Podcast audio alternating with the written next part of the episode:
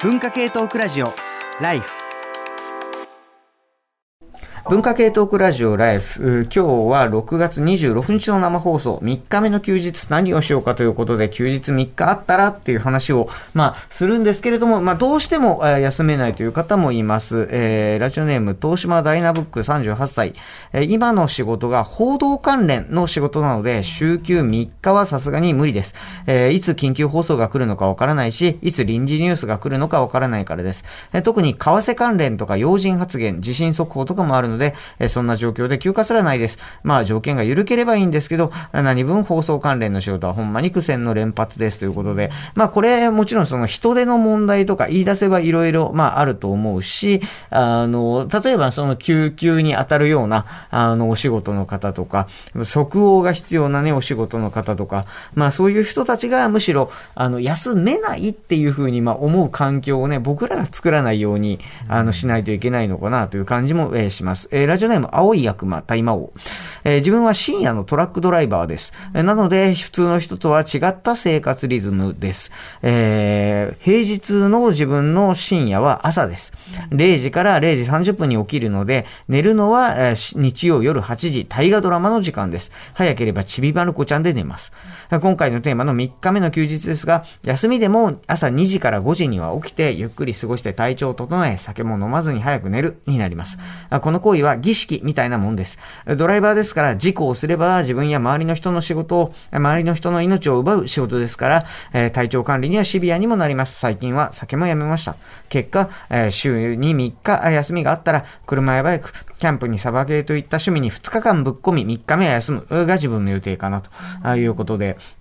こういうルーチンはやっぱり守るという、う形でその休みを考えるっていうことも、まああるかな。僕、ちなみに、あの、平均睡眠時間4時間半、えー、起きる時間はだいたい4時とか 3時とかそのぐらいっていうのを、休みだろうとなんだろうと、あの、ずっとそのペースなんですけれども、あの、逆にこれは変えられると困るっていう。今日一日寝てていいは逆に僕の場合は困るので、あの、やっぱり同じような時間に起きてるような気がします。こんな感じでですね、あの、番組中も、あの、休日がもし3日あったら、まあ何をしたいですか？ということでメール、あの、続々と、えー、お寄せいただいてということなんですけれども、えー、life.tbs.co.jp まで、えー、どしどしお寄せください。えさて、あの、さっきのね、あの話の中で、まあ、いくつか、あの、話が、まあ、出てきて、要するにその、まあ、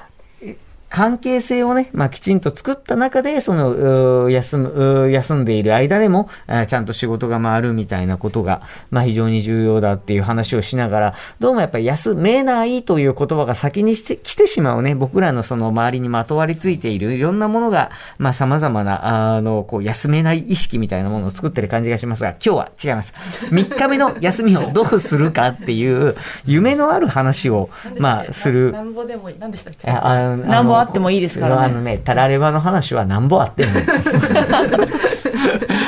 夢をあのね、ドイツも、いや最初の原稿になんぼあってもいいですからねって書いてあったから、知らないから、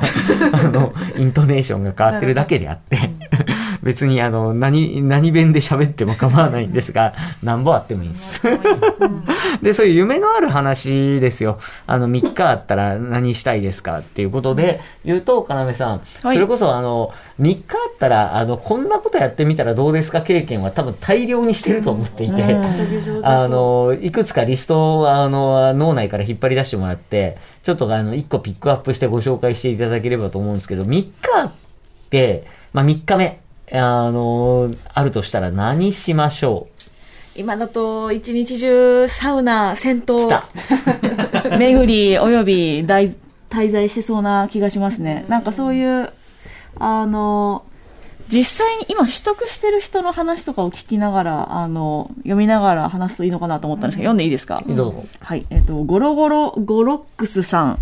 のメールです。えー、チャーリー皆様こんばんは。約10年近くサイレントリスナーをしているゴロゴロゴロックスと申します。私は派遣社員で週休3日制を始めて1年ほど経ちました。うん、大きなきっかけは新型コロナウイルスの流行により労働に対する価値がわからなくなったからです。週休3日制を導入して変わったことは仕事に対しての向き合い方に大きな変化がありました。えー、週休2日制であれば週半ばあたりでガス欠する感覚がありましたが、それがほぼなくなり、労働意欲が高くなったような気がします。ます。3日目の休みはソファーでゴロゴロしたり映画を見たり家事をしたりといった家での時間を過ごします。他の休みには友人と遊んだりお出かけをする時間に当てています。労働や友人との遊びで外に開いた自分自身を取り戻す一日として機能させています。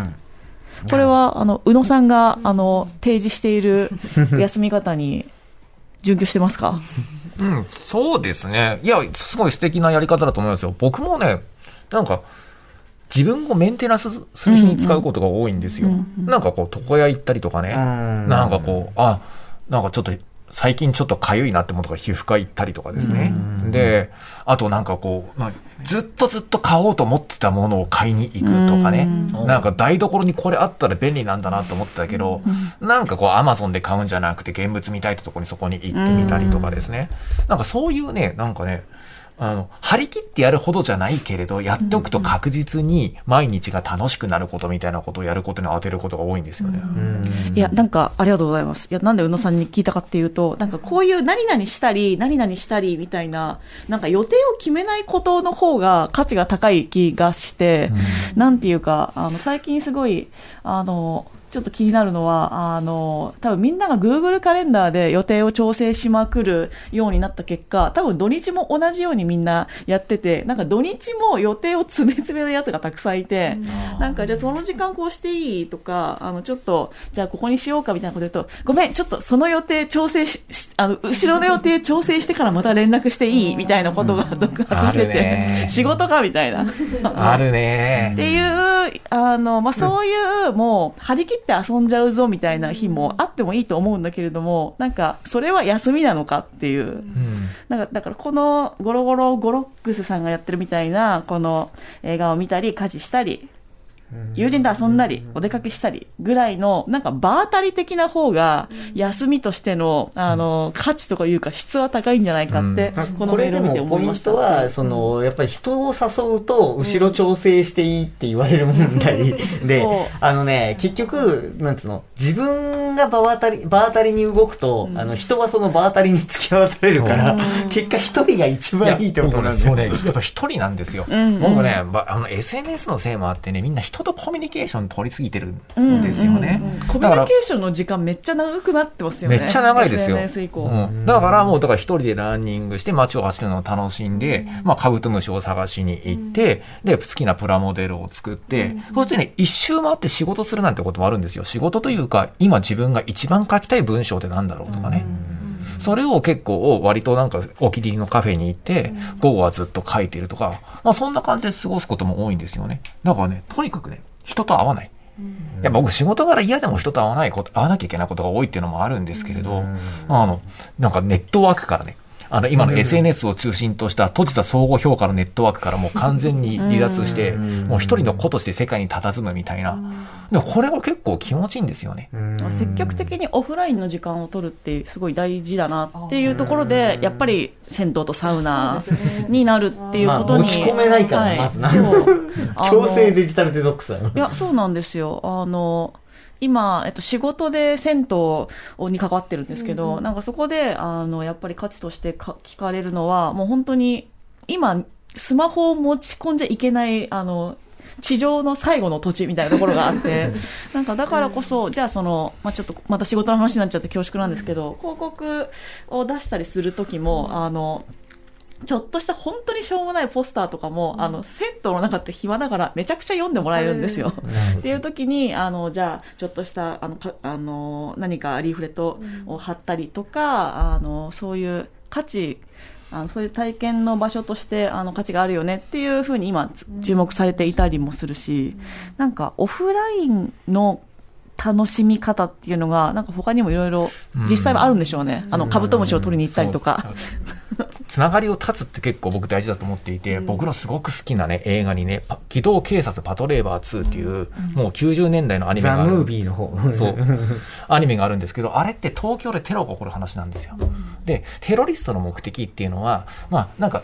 ちょっと哲学的に戦後ってものを問い直すことなんですけど、そのための手段に犯人がやるのが、コミュニケーションの手段を遮断することなんですよ。まあ、象徴破壊で橋をこう全部落としていって、そして、まあ、今でいうところのインターネットのケーブルですよね。地下のケーブル、電話線をこう爆破して破壊して、で、放送局を全部潰していって、最後に軍事用の電波妨害、ECM ポットで、もう東京全、もうジャミングするんですよね。そうやって人々を、まあ、コミュニケーションを遮断することによって、孤独にすることによって内政を促すっていうことをやっぱり犯人やるんですよ。で、僕はもうね、その映画がもうすっごい好きで、なんかそっからね、人がちゃんと世界の真実に向き合うためには一瞬でもいいから孤独にならなきゃいけないってずっと思って生きてきて、うんうん、そのね、延長線上に水曜日は働かないっていう結論に達したんです。うん、ちゃんとその日を作るっていうことね。でも、ポテトさんなんかそういう意味では、あの、まあ、僕がまあフリーランスみたいな仕事だった時もそうだと思うけど、あの、会社がないとさ、あの、こっちから声かけないと絶対に人が話しかけてこない環境ってあるじゃないですか。っていう人、まあもちろん今はその SNS があるといえばあるかもしれないけど、僕なんか SNS も全くやらないので、あの、なんだろう。ある意味その違う感覚の人ってもいると思うんですよね。お話聞いてて、うん、皆さんめちゃくちゃコミュニケーションを日頃人と取っているんだなっていう。私も常に誰とも取ってないしコミュニケーションのコストがほぼないのでだからこう3時間でいいんだなって思いましたね。なんか急に。そう。だから休みはやっぱ友達と遊びに行きたいなとか思っちゃうんだろうなっていう。あの、うん、そのバランスが、だから普段からもう、あの、特に話したくもない人と、隣に、その人が隣にいて、ちょっとこう、あの、雑談とかしないと職場の雰囲気も悪くなるし、うん、みたいな環境じゃないからってこと、ね、そう、もうメールとかも、もう、全部産業で返しちゃうから。一緒や。了解です。くらいしか返さないから、やっぱそう思うとね、確かにななんか井の頭五郎という男がいるじゃないですか。うん、やっぱ彼があ彼がこう一人で黙々食べてることにみんなすごく癒されますよね。あれ何かっていうと、本当に食べ物に向き合ってるからだと思うんですよ。孤独のグルメ、ね、そう、孤独のグルメ。あ、すみません、なんか井の頭五郎っていう名詞がもっと世界に普及してるというっているんですけど、彼は井の頭五郎って言いますね。どこかで言うと思って待ってたら言わねえから、孤独のグルメだよ。だからね、やはり、ほら、僕ね、やっぱ居酒屋とかもあんまり好きじゃない。まあお酒飲まないっていうのもあるんですけど、それはね、なんかおしゃべりが主役になっちゃって、目の前に出されてるこの、なんかこう、あの、サバの刺身のね、なんかしめ鯖のうまさみたいなことに集中できないからなんですよ。わ、かる、わかります。あの食のエッセイストの平野咲子さんっていう女性も、とにかく絶対に人とご飯を食べに行きたくないっていうことを 書いてて、その対象を味わうには会話とかしてられないっていう、あの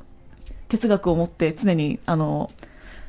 ランチに向かっているっていうのを書いてて面白かったです、ね、なんかあの、ジェニー・オデルっていう人があの何もしないっていうまさに、うん、ザ何もしないタイトルそのもの 何もしないっていう本を書いていて、How to do nothing っていう、えっと、原文はそういうタイトルだったと思いますけど、やっぱりそのスマホだったりとか情報過多っていうところが、まあ、まず問題としてあって一回切ってみると、うんうん、そういったものを外して、まあ、その人は本当に自然環境の中に入っていくんですよね。携帯が繋がらないところに入っていって、そうすると、あの、見えてくる景色が変わってくるっていうようなタイプの、あの、議論をしてるんですけれども、なんか僕も、えっと、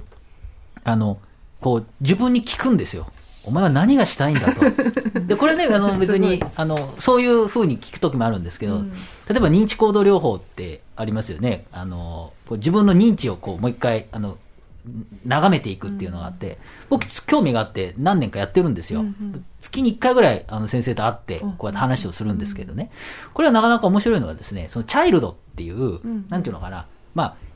現象的な自分のこう快とか不快とかっていうことに気づいていきましょうっていうことを考えるんですけど、それでね、やっぱり、あの、なんかあった時に疲れた時とか何でもいいんですけれども、一回戻ると。今どうよと。お前はどうなんだよと。えー、考えるとですね、なかなか面白くてですね、例えば、酒飲みたいなとかって疲れて帰るってなった時に、あなた本当に酒飲みたいのって考えると、違うなってなってきてですね、あ、これはアイス食いたいやつだとかですね、パターンが結構出るんですよね。で、こう、あの、やっぱりこう、とにかく、あの、なんていうのかな、気づかないうちに携帯開いちゃうみたいな世界はちょっとまずいだろうっていうことを考えたときに、こう、あの、意外に、こう、やってみたいことって、あの、分かるようで分かんないっていう人多いと思うんですよ。僕もそうなんですけれども。なんか多分、情報型とコミュニケーション型は分けた方がよくて、うんあの、塚越くんは多分情報型の方だと思うのよ。で、うんうね、宇野くんがずっと言ってるのはコミュニケーション型の方で。最近、最近でもないんですけど、あの、メディア学の論文でね、西尾翔子さんという方の日本におけるスポーツ消費形態の変容と、その情報文化学的意味という硬い、あの、タイトルの論文があるんですけど、これすごく面白いことを言っていて、あの、要するに、そのスポーツを見るっていう行為が、あの、あるものによって大きく変わった。それは何かというと、野球場の巨大スクリーンであると。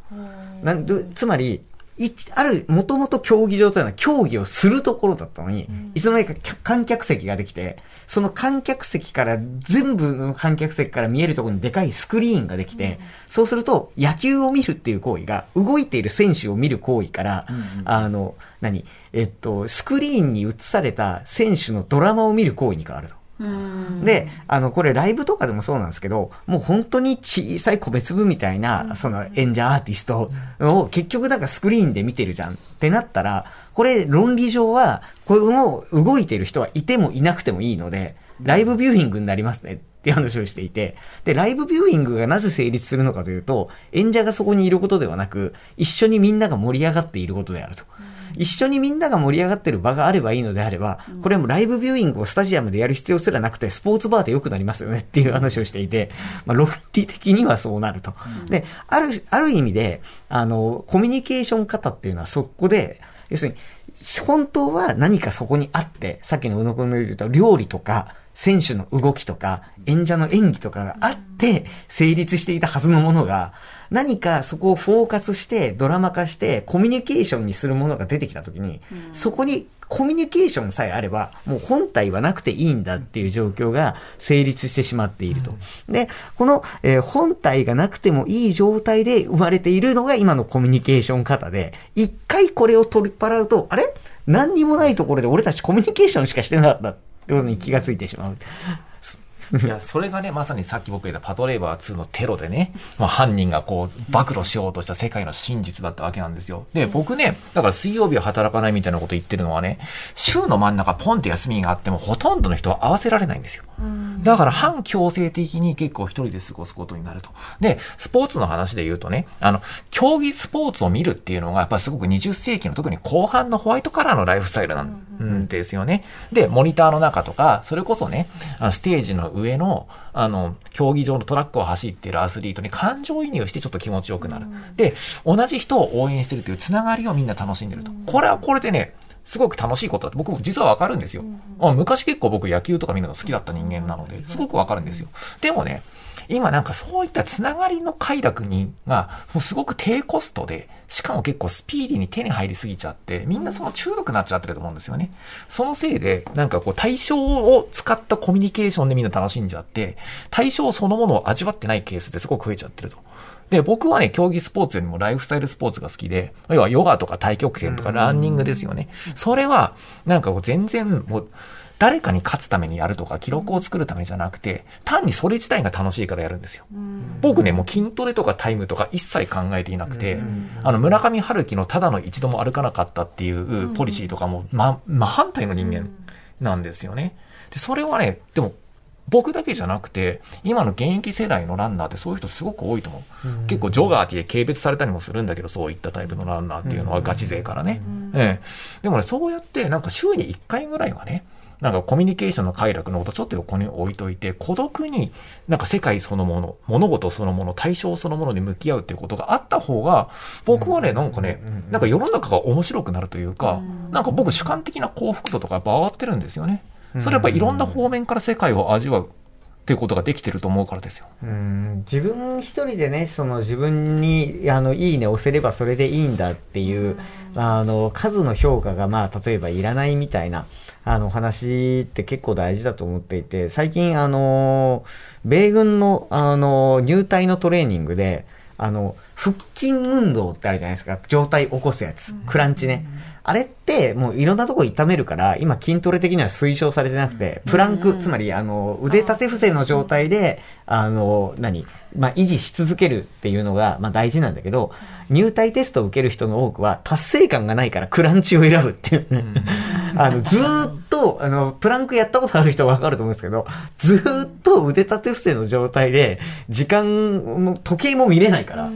時間が過ぎるのを待っている時の、なんていうの、誰も評価してくれない中、ひたすらプルプルしている、あの時間って自分にしかいいね、自分一人で自分にいいね押すしかないのよ。ね、だから、週に1回くらいはね、なんかこう人間じゃなくて人間以外の物事に結構向き合うっていうことがあった方が、何かこうね、なんか人生の手持ちカードが増えるというか、なんか世界をね、あのこう世界に手を伸ばす時の結構回路が増える感じが僕はしていて、それをね、結構推奨してるんですよね。えっとだからこそ、週の真ん中に中途半端な休みを置こうっていう。今日はすごいなんかこう辞書のプロモーションがすごくて好きだよ。水曜日は働かない絶賛発売中です。今日はそういう回だから。いや、僕的には、なんかこう、テーマを、この情報社会科における、なんかこう、コミュニケーション方に対しての処方箋とかそういう話をするよりも、なんか休みの話に戻さなきゃいけないなっていう。で、えっと、そんな中で、えっと、ラジオネームドラ焼き、えーこの週だけ3日間休みという突発的な休みではなく、毎週3日休みという恒常的な休みなのであれば、えー小説、俳句、脚本、陶芸のような創作物を作ってみたいと思います。突発的な休みなのであれば、いいですね。3日間の休みで〇〇へ行った、なるのを見たというえー目に見えない、えー趣味サービスの消費がありなだなと思うのですが、恒常的な休みなのであれば、1年間の週休3日休みで、えー〇〇を作った〇〇が完成したと、えーせっかく年間で長くなった休みだし何か生産性をと思うと目に見えたものが欲しくなってしまいますというので、人とのコミュニケーション、やっぱ消費ってね、コミュニケーションだから、そういう意味で、こう、陶芸とかやっぱりね、なあの、何ヶ月も乾かしたりするので、時間かかると思うんですけど、さあ皆さん、人間とコミュニケーションするんじゃなくて、人間とコミュニケーションしてもいいんだけど、それはもうその日に予定合わせてそれで終わるから、消え物だから、あの、何か残らなくてもいいんですけど、人間と、あの、関わる以外で休みを3日目使うとしたら、ちぐすくさん。はい。えっとですね、私、まさにこのどら焼きさんと同じようなことを、あの、やっているんですけども、